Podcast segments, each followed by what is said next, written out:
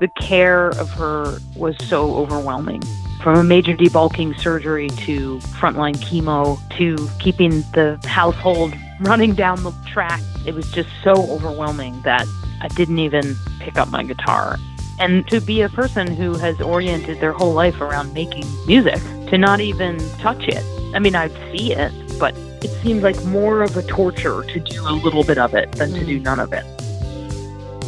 Hi, everyone. This is the Agewyz podcast, your assumptions are going to be turned somewhat upside down. where we talk about aging well It's an issue that nobody wants to talk about. and wisely. I was totally unfamiliar with the term caregiver. You really learn what you're capable of. I'm Jana Panarites. Today's episode is brought to you by Aeroflow Urology. As a caregiver, do you struggle knowing how to even start getting your loved one qualified for urology products? Aeroflow Urology can help. Visit aeroflowurology.com slash agewyz or call 888-446-2177.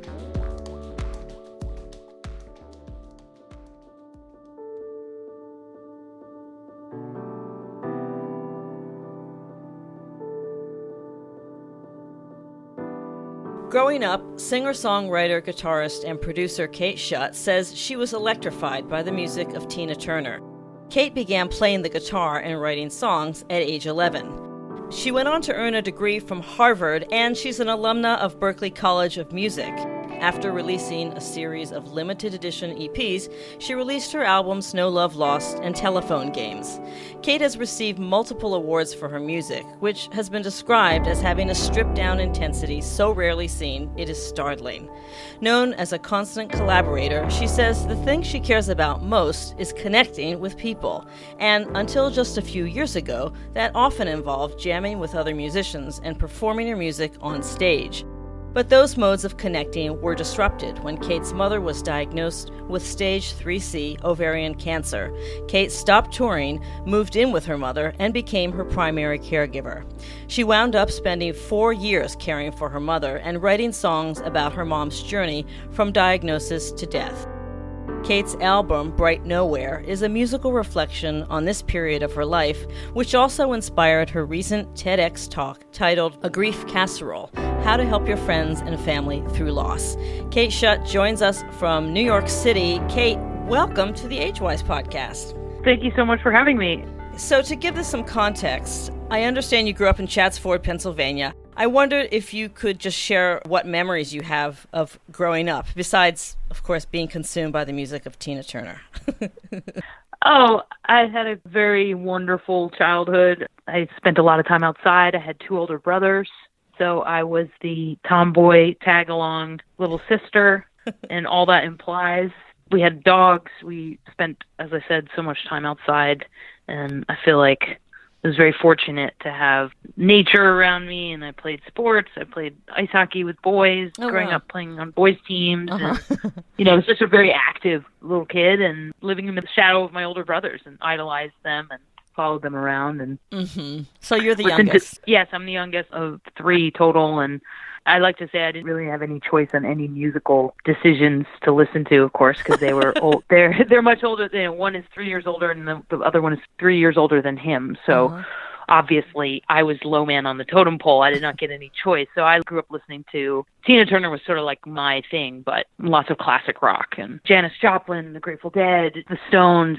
That was what I grew up listening to, and the music I started playing when I started playing guitar, basically. Right. You did a series of cover songs, or, Mhm. right? Yeah. Yeah, one of my early records was a record full of cover tunes, and all the bands I played in in elementary school and high school were all lots of that music, Mhm. and really that sensibility is firmly entrenched. Mhm. As not much jazz as I study and focus on now in my life, whenever I play live, that impulse. You know, you can take the girl out of rock, but you can't take the rock out of the girl. so That's um, so interesting because I get the vibe from you that you know you are mostly jazz and you have your own unique sound, but to me it's kind of a cross between Cassandra Wilson and Shawn Colvin. It's like this really yeah, that's a interesting- great that's interesting mix. Yeah, that's a that's a great one. I've never heard, but yeah, I mean, well, Shawn Colvin. I mean, I probably had the record that had "Shotgun on the down the Avalanche." Yeah. That record, Mhm. I I probably listened to that record for all of my my high school years.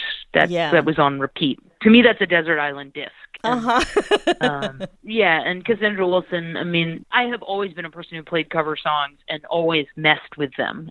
And so when I heard Blue Light Till Dawn, that album resonated with me. And again, I think that's an that's a desert island disc practically. So yeah, that's a great combo. Uh huh. So, totally switching gears, fast forward to adulthood, and it sounds like you were really close to your parents, and especially with your mom. Tell us how you learned about your mom's diagnosis and what was going on in your life. I had moved to New York. Um, I had been living in Canada for a number of years, and I had moved back to the States in 2010 and had spent that year, 2010, 2011, just getting my feet under me in the Big Apple. Um, it's, a, it's a consuming place and trying to find my way in the music scene here and had been doing that for a little more than a year and making connections and starting to play gigs and all of that kind of stuff. And was really interested in doing some sort of more regular gigging which in this day and age is really hard to do. And somebody heard me play and reached out to me to suggest a gig over in the Middle East. Mm-hmm. They were looking for a female guitar player singer to come and do a sort of extended gig at a fancy hotel sort of like a cruise ship gig but not on a cruise ship. And these are things that musicians do sometimes to kind of get your chops together and Sure. have a lot of gigs and a lot of playing time in a short period of time. And so I was really interested in that. And I auditioned got the gig uh, was going to Qatar so Doha Qatar and had negotiated my contract had all that ready to go literally went out and bought my wardrobe because it's a different culture than ours Sure, and the yeah. wardrobe requirement was different and had all that stuff two guitars packed wardrobe packed everything ready to go went home to have a final weekend with my parents i don't remember what days of the week it was but essentially it was like going home on a friday and i was leaving on monday for at least a month if not more Mhm. and I got out of the car and just looked at my mom and I was like, mm, my spidey sense told me something's not right. Something's up. So we went in and they sat me down and my mom and my dad and said, well, I've actually been feeling, haven't been feeling too great for a couple of months. And after trying this and that with my doctor, he finally ordered a CT scan and the results come in sometime this afternoon. And so I said, obviously, my first question was, well, what, what have your symptoms been? And when she said the answer to that question, uh, she basically re- repeated the same symptoms that her sister, her closest sister, she's one of seven, Oh, wow. and the next in line, the next younger than her, had been diagnosed with ovarian cancer two years before. Sorry, five years before. But that aunt of mine, her closest sister, is like a second mother to me. So both my mom and I had been involved in all of her care and everything. She was still alive at this point. And my mom's symptoms were the exact same. So I knew the mm. second she said it. And of course, she probably knew too, mm. but was hoping against hope that it wasn't ovarian cancer. So indeed, while I was spending a couple of hours there, the CT scan came in and it showed a tumor the size of a grapefruit in her abdomen, and the doctor wanted to operate immediately. So it wasn't a choice. Obviously, everything in life is a choice. Most things in life are, choices, but my experience of what happened next was it was not a choice. I just said, okay, please take me back to the train station. I'm going to get on my train. I'm going to go back to New York. I'm going to break my contract, unpack, repack, and I'll be back tomorrow sometime. Wow. And that's what I did. Did you have any idea um, of how long this would last? I mean, so much of caregiving is like you, you lose your sense of time and you have no idea what's going to happen next. Yeah, I did not have any idea. Of course, as you said, we had an appointment with the doctor. Well, mom and I had to decide what to do. You know, when would the operation be, et cetera. So we we tried to wrap our mind around the new reality and then make the plans about the surgery. And then somewhere in there, within less than five days, we had a meeting with the oncologist, and I was able to ask the oncologist, listen, I know you don't like to do these kinds of things. I'm not going to hold your feet to the fire, but you need to tell me, you know, what are we looking at here? And I'm pretty sure he punted until after the surgery and they could biopsy it. So I think the answer to that came after she got out through the surgery and they biopsied. And it turned out that it was ovarian carcinosarcoma, which is basically garden variety ovarian cancer's carcinoma you don't really ever want to have that word sarcoma attached to anything to, to do with you Uh huh. um, in any part of life, in any part of cancer or anything. It's sort of like my understanding is the cancer is mutated again. It's a rarer and more aggressive form of ovarian cancer. Uh huh.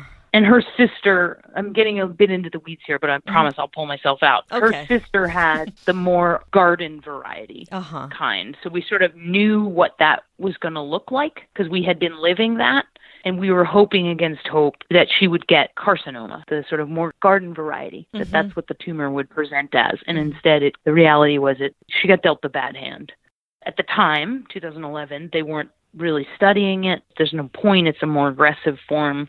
And the oncologist just said, listen, we don't really study this. We basically treat it like the garden variety kind, and we cross our fingers and hope it works. And it either does or it doesn't. Mm-hmm. And so I think that question to him about what's this going to look like came after the biopsy came in. And I just said to him, I know you guys probably don't like this, but I want to hear what it's going to look like. And after pulling his teeth, basically he said maybe a year of treatment that hopefully she responds to, and then probably a declining year. Uh huh. And that was very different from the sort of prognosis that my aunt had gotten with Yeah. the more garden variety kind. That was, you know, you'll probably respond to carboplatin taxol to all the aluminum based drugs and you could get seven, you could get 10, you could get 12. We could hit it so hard you knock it totally back. Mm-hmm. So it was a very different experience than hers. Is I guess why I'm spent so much time saying that. We kind of knew what the landscape was going to look like, and we were hoping it would be like that because my aunt was still alive. She was living with very high quality of life, and unfortunately, the answer was mm, it's not going to look that good. And was your dad around? Who else in the family was around at this point? My dad was around. Yeah, my dad was my wingman, but the most polite way I can put it is he's an old school dad. Um, and Well, you- this is a complicated and big endeavor to Yeah. try and keep her alive and go down this road. And you need someone energetic who's going to chase down all the questions and all the answers. You know what I mean? And so I stepped in to do that, but I couldn't have done what I did without him. And he provided a sort of foil to my role Uh-huh. with her. Uh, the reason I ask, I'm interested in another side of the question, which is related to my own experience of my mother being hospitalized. Mm. She had a, a lumbar surgery, and my dad and I visited mm. her in the hospital. And my dad was so, uh, in a way, debilitated. I, I could tell I had to be the one in charge. He was just mm-hmm. such thrown for such a loop. And he was a really, you know, otherwise very capable, powerful guy. And he was old school as well, probably a little older than your dad mm-hmm. because I'm older than you. But so that was really shocking for me to see. Of course, I went right past it and did what I needed to do. But I wonder Right. if your dad had a similar reaction because he was old school and like, well, what's happening to my wife, sort of thing. Yeah, no, I think he's he's quite a resilient soul, Mm-hmm. and I think probably my experience of that has been since she's died. The grief process is where he's become more unmoored. You know, because he is. She's Yeah. not around, and she was such a rock for Huh. everybody, and and it gave him such a focus, caring for her. So that's been my experience. But as you said, I went right past it because I needed to, and I needed to show up and figure this out. Like when you finally had a chance to process that, that must have been quite a wondrous, and not in a good way. I'm saying that, but like, wow, you know, Yeah. isn't grief, isn't it interesting the way it can affect a person? Oh yeah. And were your brothers local? Do they live on the East Coast? My oldest brother lives with his family in Wilmington, Delaware, which is 10 minutes away from my parents' house. And my middle brother lives just outside of San Francisco with his wife and kids. So I had one brother close by and one brother across the country. Okay. Kay, what was it like for you to be home again? And I know that artists are used to spending a lot of time alone creating, but this experience of being alone was very different. How did mm-hmm. you connect? How connected did you feel with the outside world? And what was it like to be home again? For a prolonged period of time, I should say. Hmm. It's a great, amazing question. I feel like, as I said, it really wasn't a choice. And there I was, and this was no doubt what I would be doing until she shuffled off her mortal coil. Mm. So there was this sense of I'm on this train and I'm going wherever this train is taking me, and not having any clue of that destination. So really not thinking about about that sort of in a total way. And you just, as you know, you just can't. You're so busy. But I think the hardest thing as the years wore on was I just did not recognize myself. Mm. What do you I mean, mean, by that? I did not I did not pick up my guitar for the first year and a half. The care of her was so overwhelming. You know, from a major debulking surgery to frontline chemo to just keeping the household running down the track to getting all the answers I could get about what was going on and what is the best way to proceed and all of that. It was just so overwhelming that I didn't even pick up my guitar. So to be a person who has oriented their whole life around making music, to not even touch it. I mean, I'd see it and I'd just be like, I, I just, it seemed like more of a torture to do a little bit of it than to do none of it. Mm-hmm. And I, I was so overwhelmed. I just couldn't figure out how to fit it into my day. All I had every day was about an hour free. So I needed to go work out because Yeah. that's how I process my stress is through athletics and, and working out. And that was the thing that I could do. So, what was a typical day like for you, if there is such a thing? You know, I'd say that first year and a half was get up, go work out right away, come back. She'd be waking up, maybe helping her get up, whatever that meant, whether it was recovering from the surgery. That was sort of a different kind of thing than frontline chemo, but, you know, helping her get going, trying to get some food into her. If it was a chemo day, preparing that morning or even the night before to go sit five or six hours in the chemo suite.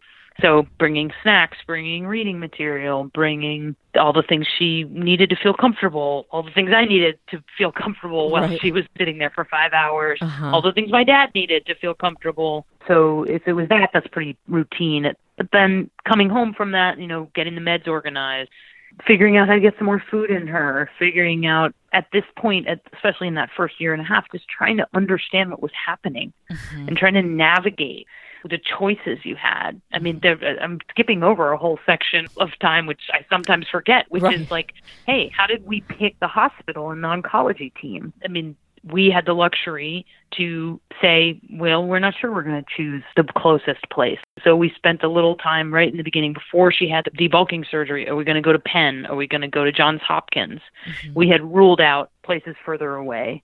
And then she made the decision to stay at home at Christiana Hospital because she had raised lots of money for them. She had done lots of volunteer work for that organization. And also, she wanted it to be easy on us, on my dad and I. And that was a brave decision. And I think she made the right decision. As the years wore on, as we were lucky enough to get more time, I was so thankful that our drive to the hospital was 20 minutes and not two hours. Oh, yeah, I can imagine. So, you know, and then try to get some more food in her and then put her in bed and face plant on my own bed. Uh-huh. I'm only laughing because it's so familiar. Right? I, I mean, it's yeah, just like you, you- it's I mean, laughable because what else can you do? You lose all sense of time. You're you're in a time warp. It's crazy. Yeah. I read that when your mom got Yeah. sick, you knew what to do, but you didn't always know what to say. You found a Correct. way to communicate with her by singing instead of talking. Um, I wonder if you could talk about that and the power of music to heal and connect when conversations fail us. Sure. What a big topic. I guess I would start by saying the basis for this in, in my relationship to my mother was when she got the diagnosis of ovarian carcinosarcoma, stage 3C. I was there when the doctor walked in, thankfully, and had the diagnosis. And I just turned to her when he left and said, Look, we're not going to mince words. This is going to kill you. Whether it kills you a year from now, three years from now, 10 years from now, it's going to be the thing that kills you. So let's let's hmm. just not mince words. And my mom was not a person who minced words, so she nodded and we cried some more and, and went on. But that was where we started from. And I'm very lucky. I know I know now mm-hmm. that I'm very lucky mm-hmm. to have a mother who was willing to look at her mortality so straight on. Mm-hmm. And so everything that happened came from that in the sense that I would talk about everything with her, even though I was scared of a lot of it. Mm-hmm. But I just forced myself to start conversations like, who do you want to spend your time with? Who don't you want to spend your time with? Uh-huh. What do you want to spend your time doing? What don't you want to spend your time doing? What is the most important thing to you that if you got nothing else done between now and when you died, that you would be happy you did that? And so I'd ask those kinds of very nitty gritty practical questions. Two questions like, where do you think you're going to go when you die? What's the thing you're going to miss the most? And how did she respond And to I'm some saying- of those questions? Sorry to interrupt She, you. yeah, no, she was amazing. I mean, she embraced it. Did she actually She wa- tell you where she thought she was going to go after she died? She was raised Episcopalian, but she wasn't. That wasn't a big part of her life. So mm-hmm. she she believed she went somewhere. She mm-hmm. wasn't sure where. She wasn't sure in what form, um, you know, but she didn't think I'm dead and that's it. Uh-huh. But this conversation, my experience of it and our experience of it was it spooled out over years. You know, it wasn't like we had this conversation once and we were like, check, done. Yeah. right. We would have the conversation and we'd be like, hmm, I don't know. Or then I'd say, I'd introduce her to the work of Joseph Campbell and say, hey, let's watch some Joseph Campbell videos. Mhm. And we'd watch one of the great Bill Moyers, Joseph Campbell Mhm. conversations. Mhm. And then we'd sit there afterwards and have a huge conversation about maybe heaven is actually here. Heaven, quote unquote. I'm using that in quotes. Like maybe that place where you are the best expression of who you are, the thing that resonates with your soul the most. That's the available to you here and now. And if that's the case, where would that be for you, Mom? And she had a great love of Mount Desert Island, Maine, and had spent most of her life going up there in the summer times. And that's where we went in the, as kids, and, and we still go up there every summer. And that is like her, to use Joseph Campbell's words, bliss station. So, you know, what we identified is standing on the top of a mountain, having hiked up it, uh, of one of Acadia's mountains in Maine. That's heaven on earth. That's available to you here and now. Mhm. So these kinds of questions would happen over and over again because I was with her and with her and with her and willing to bring them up again. And as I've tried to point out in other things I've written about this experience, you really only get that when you spend day after day after day and you can't plan it. Yeah, that's not something that's going to happen on a weekend trip to your folks and then go back to your life. Correct. right? Or it might, but it's not the same kind of experience that she and I had where I call it, it's like I was fishing. Like I'd put these little questions about mystery and wonder and why we're here and what's the meaning of life and what matters to you in your life. Like those were fishing lures and I'd put them on the line and then I'd mm-hmm. throw them out into the waters. And the waters would be, for example, driving to chemo Uh huh. and then we'd have five hours of chemo, and then we'd drive home, and she'd be conked out for a couple of hours in the death-like sleep of a person who's just had chemo, and wake up, and maybe while I was fixing dinner, and she was sitting at the dinner table with her head in her hands, just trying to have one spark of energy, you know. Mm-hmm. m So these kinds of things would just bob around in this big pool of time that mm-hmm. we were lucky enough to have. Mm-hmm. I don't remember what your original question was. I was um, just going to been- tell you.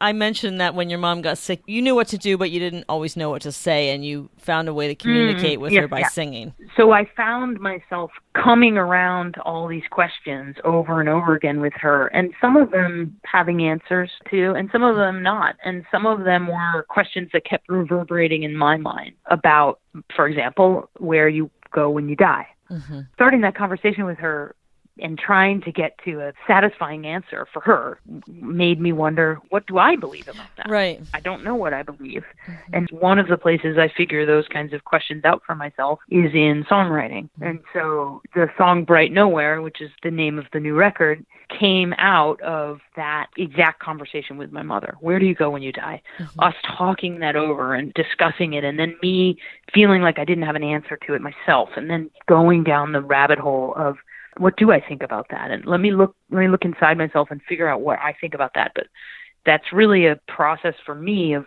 reading all my heroes and touchstones and looking at that and so that song draws a lot on King Lear and the actual phrase bright nowhere comes a line from a Seamus Heaney poem that's actually a sort of an elegy to his I think it's his grandmother To his own Um, yeah. yeah, exactly. So that's my process, and that's an encapsulation of basically how it was that I started to write all these songs to her. Was I would want to communicate something to her or to myself about this experience, and the way I know how to do that, one of the ways I do that is through song, and in a purely therapeutic way, because she really felt guilty about this happening to her and my sacrifices and my decision to do this and take care of her in her life. And no matter how many times I told her, this is what I want to be doing, this is what we are doing, it was really hard to get that through to her. And my last ditch effort was, I'll write a song about it. And then she'll know. Because if she sees me taking some of my precious free time, this was obviously a year and a half later when she finally went into remission and I had some time to myself. If hmm. she sees me taking that time to write something to her about this, she will understand, I hope. Hmm. And if she doesn't, then it's a lost cause. You know? Yeah. And nothing I won't bear was that song. That was like the second or third song I wrote, which was like, listen, this is all I want to be doing. Doctor loaded up your veins hell that you went through. Met him halfway up mountain, yeah, you did what you could do. And when she heard me play that song, we never had to have that conversation again. It was done. She understood. That was a clip from the demo version of Kate's song, Nothing I Won't Bear, which you can hear in its entirety, along with more of her music, by going to soundcloud.com slash kateschutt. We'll be back after this message. Support for the Agewyz podcast comes from Aeroflow Urology. Are you spending too much time struggling with insurance companies and doctors to get products for your parent, grandparent, or loved one? Aeroflow Urology helps caregivers like you enjoy more and worry less by helping qualify your loved one for incontinence products through insurance. Aeroflow's assigned continence care specialist works directly with the physician, provider, and patient to ensure your loved one finds the best products suited for their unique needs. To start the conversation, visit aeroflowurology.com slash agewyz or call 888-446-2177. About that TED Talk, you did that fairly recently. It was in November, right? I Yeah. don't, I don't think I've ever seen such an emotional TED Talk, least of all one which starts with the presenter singing a cappella. Um, I was really worried for you because you were, it looked like on the verge of tears, and I thought, oh, I better get a box of Kleenex. Um, this is going to be really. I was on the verge of tears. Oh my I God, I- Barely. I was so worried for you. yeah, I barely held it together. So tell us about the evolution of the talk and why it was important to you to change the conversation around death and dying, which is essentially what this TED Talk is about, from what I could tell. Yeah, yeah. My experience of being with my mother for that long, it was such a bizarre experience. The way that the world related to me while I was doing that, the way people showed up, the way people didn't show up, the way uh, I felt.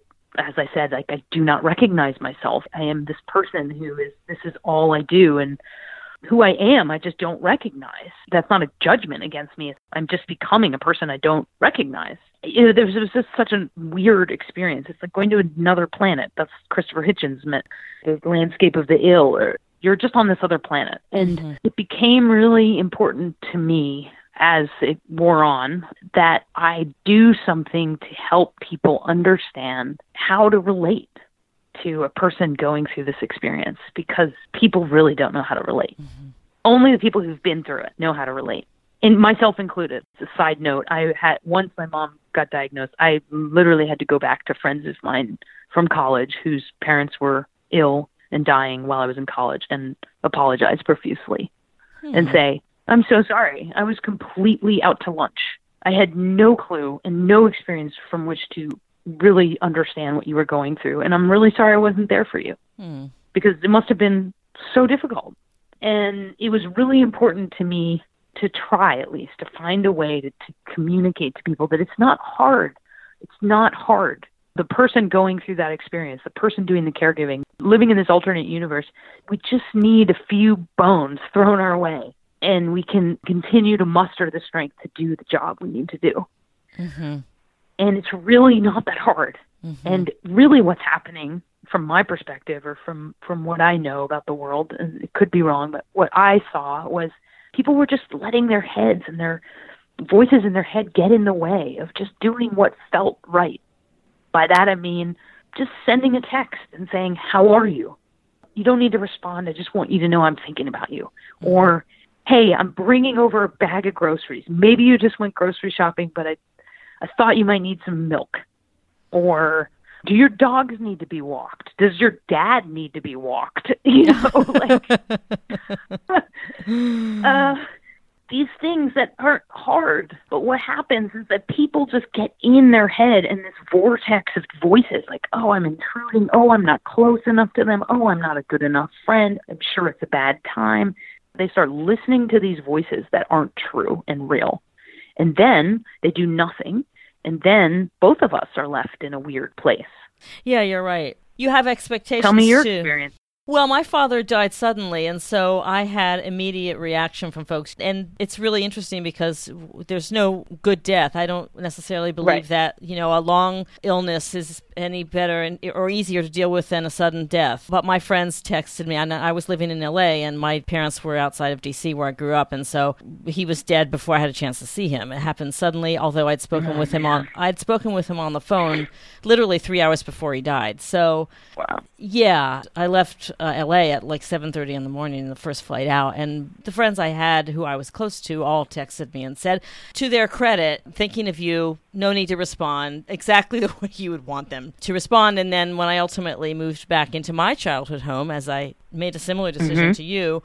And I drove across the country and um, spoke with a couple of people on the drive, although most of the time I was just in a fog and sort of Yeah. hy- hypnotized and, and it was a good experience because I, I needed that time. But, you know, I, I think that you're speaking to the unfortunate reality that most people want death to occur off stage and don't really want to deal with it and talk about it because it's not a part of our culture. We are so mm-hmm. youth oriented and uh, prolonging living at any cost that mm-hmm. we really have a hard mm-hmm. time accepting that there is going to be an end, regardless of how it happens. Yeah.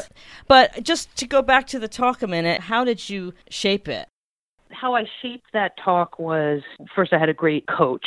I have to give a shout out to a guy named Ryan Hildebrandt who helped me put my talk together and he gave me some great advice in the beginning and he said, "What's your idea?" And I said, "Well, this is kind of what I'm thinking. That impassioned plea I just talked to you about. Uh-huh. this is my experience." Hmm. And I said, "That's what I'm thinking about and that's what I'd like to talk about." And he said, "Well, go out and talk to people." Go out and talk to people about what happens when someone they know goes through loss and what their experience is when that happens. Hmm. Hmm. And so I dutifully did what my coach said and went out and started having conversations with friends and acquaintances and people at coffee shops and just said, hey, when someone you know is going through loss, so it's actually kind of too removed, you know, like a friend of mm-hmm. yours' mother dies, mm-hmm. what do you do? And I would shut up and just start listening. Hmm. And what I heard was exactly what I suspected I would hear. Oh, I don't I never know what to do. I feel like I'm going to intrude. I mean, this is their language. I think I interviewed by the end of the time over 20 people. Mm-hmm. And just wanted to hear so that when I talked about my experience, I could use language that really resonated and hmm. really when people heard the talk, they would say, "Yeah, that's me." And then from there, to fast forward through it, started cobbling together a script. I knew I wanted to include the songs. Mm-hmm. That was a definite must. So I started to try and figure out which songs I could weave in that wasn't so out of the blue. What helped me tell the story that was quite tricksy to figure that out. Then I, at one point, was going to play and sing, play guitar and sing. Mm-hmm. And at that point, I had a pretty good script. But I really, as I rehearsed it and rehearsed it, and I started playing it for a couple of other people or doing it for a couple of other people, I felt like the guitar was getting between me and them and my experience of being present and being with them as I went through this talk. Hmm. And so I just became clear I had no choice but to do it a cappella because there was going to be mm-hmm. no way I could figure out a way in which some deus ex machina would come down and hand me my guitar and you know like there was there was no way this was not going to get between my heart and their heart I think you made the right wanted. choice. I wanted it. yeah. And so, you know, I just had to lean into my heroes, like Maya Angelou. If you can go YouTube Maya Angelou, and mm. She'll bust out into song in the middle of a speech at the Library of Congress or something like that, and it's so arresting and powerful. Well, she She'll used to be a, with a song. a lounge singer, right? Wasn't she? Exactly. Yeah. Huh. and it's so powerful. So I just had to call upon her spirit and just believe that no matter what I was feeling that day, and no matter where I was and how shaky my voice and teary my eyes, that the emotion mattered more than whether I hit a right note. Mm-hmm. And what are you hoping that folks take away from that TED Talk? Practically, that somebody I know is going through a rough time, and it doesn't have to be a death. It can be I lost my job. It can be I lost my house. It's also a death, obviously. And you and they, you, me, know you have a little toolbox, three things that you can do to make that person feel better and to feel seen and heard. That's it. I mean, that's ultimately what I want. If it goes on to do anything else that would be gravy. But ultimately, what I want is when someone is in that experience, they think to themselves, not, oh, I don't know what to do, or I feel, in, well, they're actually, they probably will think, I'm going to intrude. And I want them to think, yeah, but I saw that TED talk and it said to do it anyway. Uh-huh. And so I'm just going to drop something off and I'm just going to shut off that voice for a minute and go do something. It's a great- And my experience since it's been out is I've gotten overwhelming responses. Everything from it really resonated with me. I had the same experience you did when I was caring for my mom. I felt like I was underwater. I felt like where is everyone? To I'm always been terrified. I'd never have known what to do, but I saw your talk and my best friend's mom just died and I reached out to him immediately and I sent them something to eat. uh-huh. And I never would have done that before. Kate, earlier you said that you didn't recognize yourself during this time. Sort of along those lines, I wondered what you learned about yourself from this experience and how your idea about who you are changed, if at all. Mm. I don't know where to start. uh, I learned that it was the hardest thing I've ever done, and I would do it again in a heartbeat. It was the most unbelievable privilege. Getting really choked up. Uh, it was the most unbelievable privilege to accompany someone from their life to their death, and especially that someone. She was very, as I said, it was remarkable to watch a person embrace every question that that calamity asks. Mm-hmm. She didn't look away from any of it. And that is such a rare quality. Yeah. And I was so privileged to spend that time with her and to go down that road with her to ask her those questions, to ask us those questions, ask myself those questions, Mm-hmm.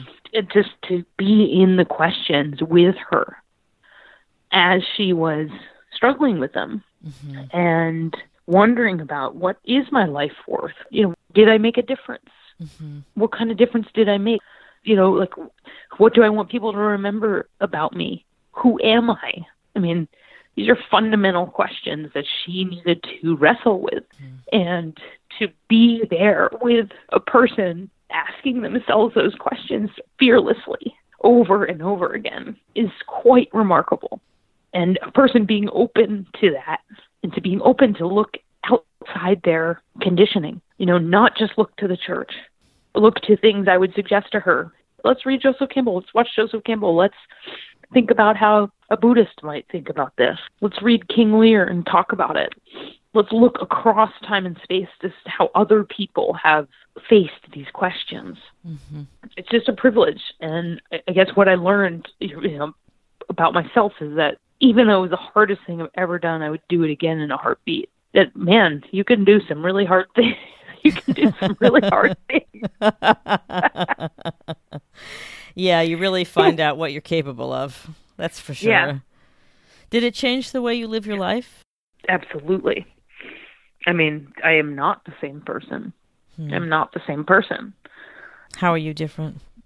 uh I'm sorry, I feel like I'm torturing you. no you know this is this is life this is real it's not a torture to cry it's a, it's a Okay, relief. good, good. Um, how am I different? I'm much more patient. I'm much more willing to live with the questions, with these own questions still very much present in my life. What makes a good life? What is important in the end? hmm Who is important in the end? How do you maintain those important relationships? What makes you feel alive? And why do you spend any time not doing things that make you feel alive? Why do you spend time doing things other than that? hmm And not that life should be one giant amusement park ride, but you know, what is the balance of Yeah. the things that you need to do in order to be a person in the world and what keeps your soul from rotting Yeah. Yeah. or dying? You know, and, and what is that balance? And if it's not feeling good, what are you doing about it? Mm-hmm. and it doesn't have to be perfect. Life is not black and white. That's a big one that I really see now that it's it's such a journey. Some days you're lying in bed all day and some days you feel okay. I mean, you know, being with a person who is going through that much physical change gave me new understanding and a real deep understanding of being okay with anything hmm being okay with wherever you are. I mean, I don't have kids, so I can imagine that this is what a parent feels like, and this is what I see my friends who have kids, and obviously I have six nieces and nephews, so I've seen some of it from the outside and experienced some of it. But I think it's probably very similar to that experience the juice, the real reality of living. Mm-hmm. So, what are your days like now? What are you up to? It was for a while trying to finish this record, Mm-hmm. and that was all last year basically, and creating this amazing experience for the music to live in. By that I mean I didn't just hire a producer willy nilly. I didn't um Mhm. hire musicians willy nilly, like really working to create an incredible group of people that would really get this music, really get on board for what this was about Mm-hmm. and that started with finding Rob Mounsey, the producer, and creating the container, so to speak, for this record. And then from there, very deliberately choosing the players. And then when we once we started recording, I would start every recording session giving what I what we now have come to jokingly, tongue in cheek, referring to as the preamble, like this is the music, this is why I wrote it. Where has loss shown up in your life? Tell me about it Mm-hmm. how can you bring that experience into this music that we're going to create in an hour or two and really inviting the players to bring the people they've loved and lost or were in the process of losing for their spirits to be there and to be with us to be present while we made this music. And and that was a very deliberate thing that we did every time. We were working with a new set of musicians and every time a new engineer came on board and all of that And I really kept my eye on that ball as this project unfolded, and that was a beautiful thing that Rob and I created together, and now we have it. So, I mean, the fact of the matter is, I haven't put out a record since 2009, and uh, you know, the world's different, and we're trying to figure out the right way to put this music into the world, and what that's going to look like, and who's going to help us, and that's the next step. So that's what I'm spending my days doing these days. Mm-hmm. You said And I'm also, as you I'm sorry. probably read, a, a life coach. I mean, I do Yeah. coaching for other people, so I spend one day a week doing that. That's really wonderful. You've said that these songs function as a kind of handbook for caring for the sick and dying, but you didn't set out to write a handbook.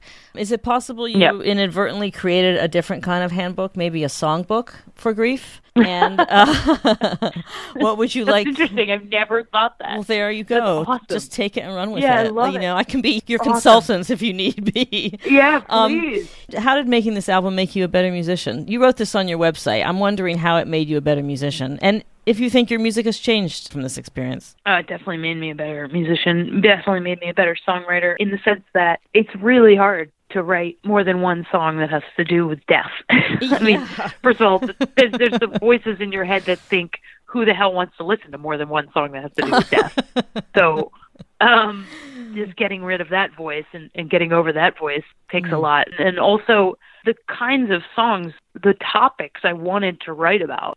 For example, a song called You More Than Me, which is a song I wanted to write about basically that moment when the doctor came in and we were like, what's he going to say? Is it going to be garden variety ovarian cancer, which gives us a little more hope, or is it going to be carcinosarcoma?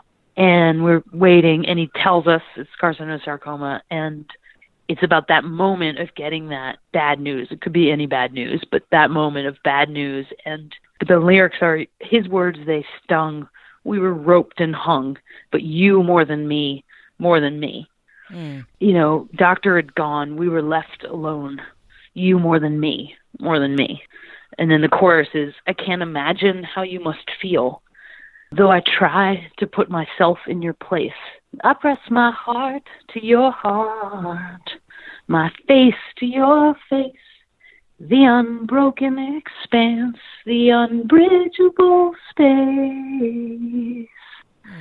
To write that chorus took me three years, Oh wow. four years to try and figure out how to write it. And so, how did it make me a better songwriter? How do you figure out how to write something that's unwritable? Yeah. that's how you become a better songwriter. Good You point. try to put into words something that seems impossible at the outset. Hmm That's just a minor example. Um, so, and I think it called on me to write about so many things that at the outset you would say, How am I going to write a song about this? I just don't know. And the other thing I would say is, in terms of musicianship, everyone who heard this music as it was going along, including my mom, she heard a number of these songs Oh, before wow. she died, Mm-hmm. which is yeah a whole nother topic. But said you know these songs are beautiful, and when I started thinking about putting them together in an album, they said yeah solo guitar and voice. I mean they're so they're so personal. Just make a solo guitar and voice album. And I was like, no, I hear it differently than that. And to continue to be a stand for hearing it differently than that and continuing to look for the producer that got it and wanted to go on that journey with me Mm-hmm. taught me a lot about blanket perseverance, but also a particular vision that I was after and that I could achieve it. Mm-hmm. And then just the whole process of working with the level of musicians that I did. Rob is just, I can't wax rhapsodic enough about him. he is one of the greatest living producer, arrangers, musicians on the planet. I can't say enough about him. And getting to spend a whole year with him, making a record, trusting him, doing that, it was just like getting two master's degrees. It's priceless. Mm-hmm. So the level of musical growth I went on by insisting that this project, by what you're going to hear, it's sounding like that, to me feels like I went and got a PhD Wow. just being around these people and these souls. And then also showing up as a person who would get in front of four or five musicians she doesn't know who are some of the best people on the planet on their instruments and be like, Excuse me, I want to tell you a little story about where this music came from. And Uh-huh. and I had to step into a big role there Yeah. It was very brave. and that took a lot and that's something i worked on a lot with my life coach i mean he you know i have to give credit where it's due is that he helped me craft that find the courage to do that and to be a stand for that affecting the music Mm-hmm. and he was right we were right it did Mm-hmm. So, what do you do that gives you joy these days? mm.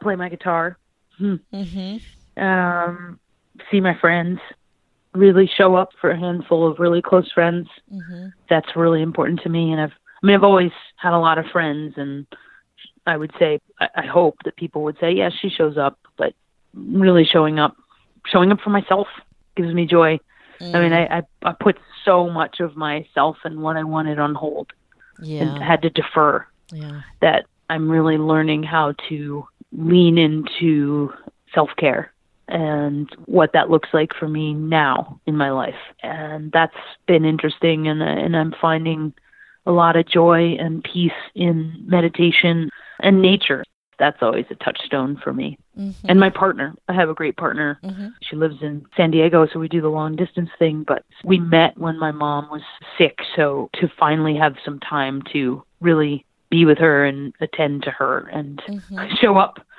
show up any way I wanted versus in a very limited way. And Yeah. she was amazing through that. And actually, now her mom is in decline, so now I can pay it back. I can be there for her, and that gives me a lot of joy Mm-hmm. and just seeking. I mean, I'm a seeker by nature, and feeling like I have a little bit more time to seek whatever that means. You know, seeing art, writing songs, scratching some itches, or following some breadcrumbs. Uh-huh. Wherever they lead. Well, I think we could continue Yeah. this for a while, but I'm going to wind it down. Do you have any last thoughts that you would like to share before we close? Yeah, my thought is I'd love to get to know more of your story, and I didn't want to ask you too many questions because I sensed that perhaps it would slow things down. But uh, I'm more interested in other people's experience at this point. You know, I, I want to see where the commonalities are, how things were similar or different, and really hear what it was like for them because there's so much beauty in that, in the particularities of people's experience. We've been speaking with award winning singer, songwriter, guitarist, and producer Kate Schutt about her experience of caring for her mother as the two of them journeyed through her mom's diagnosis and death from ovarian cancer. We'll have links on the Agewyz website to Kate's website, where you can learn more about her work and watch her TED Talk titled A Grief Casserole How to Help Your Friends and Family Through Loss. Kate, thank you so much for being on the show, uh, for your advocacy work, and for your powerful and really lovely music. Thanks, Kate. Thanks so much for having me. It's been a pleasure. That's it for today. Thanks for joining us. We'll be back next week with a brand new episode. This episode was produced and edited by me. I'm on Twitter at Jana Panarites, and as always, you can leave comments on the Agewyz website. That's A G E W Y Z dot com. Or you can let me know what you think about the show, ask questions, and even suggest storylines by sending an email to Jana at agewyz.com. I'm Jana Panarites. See you next time. And remember, every caregiver has a story. I want to hear yours.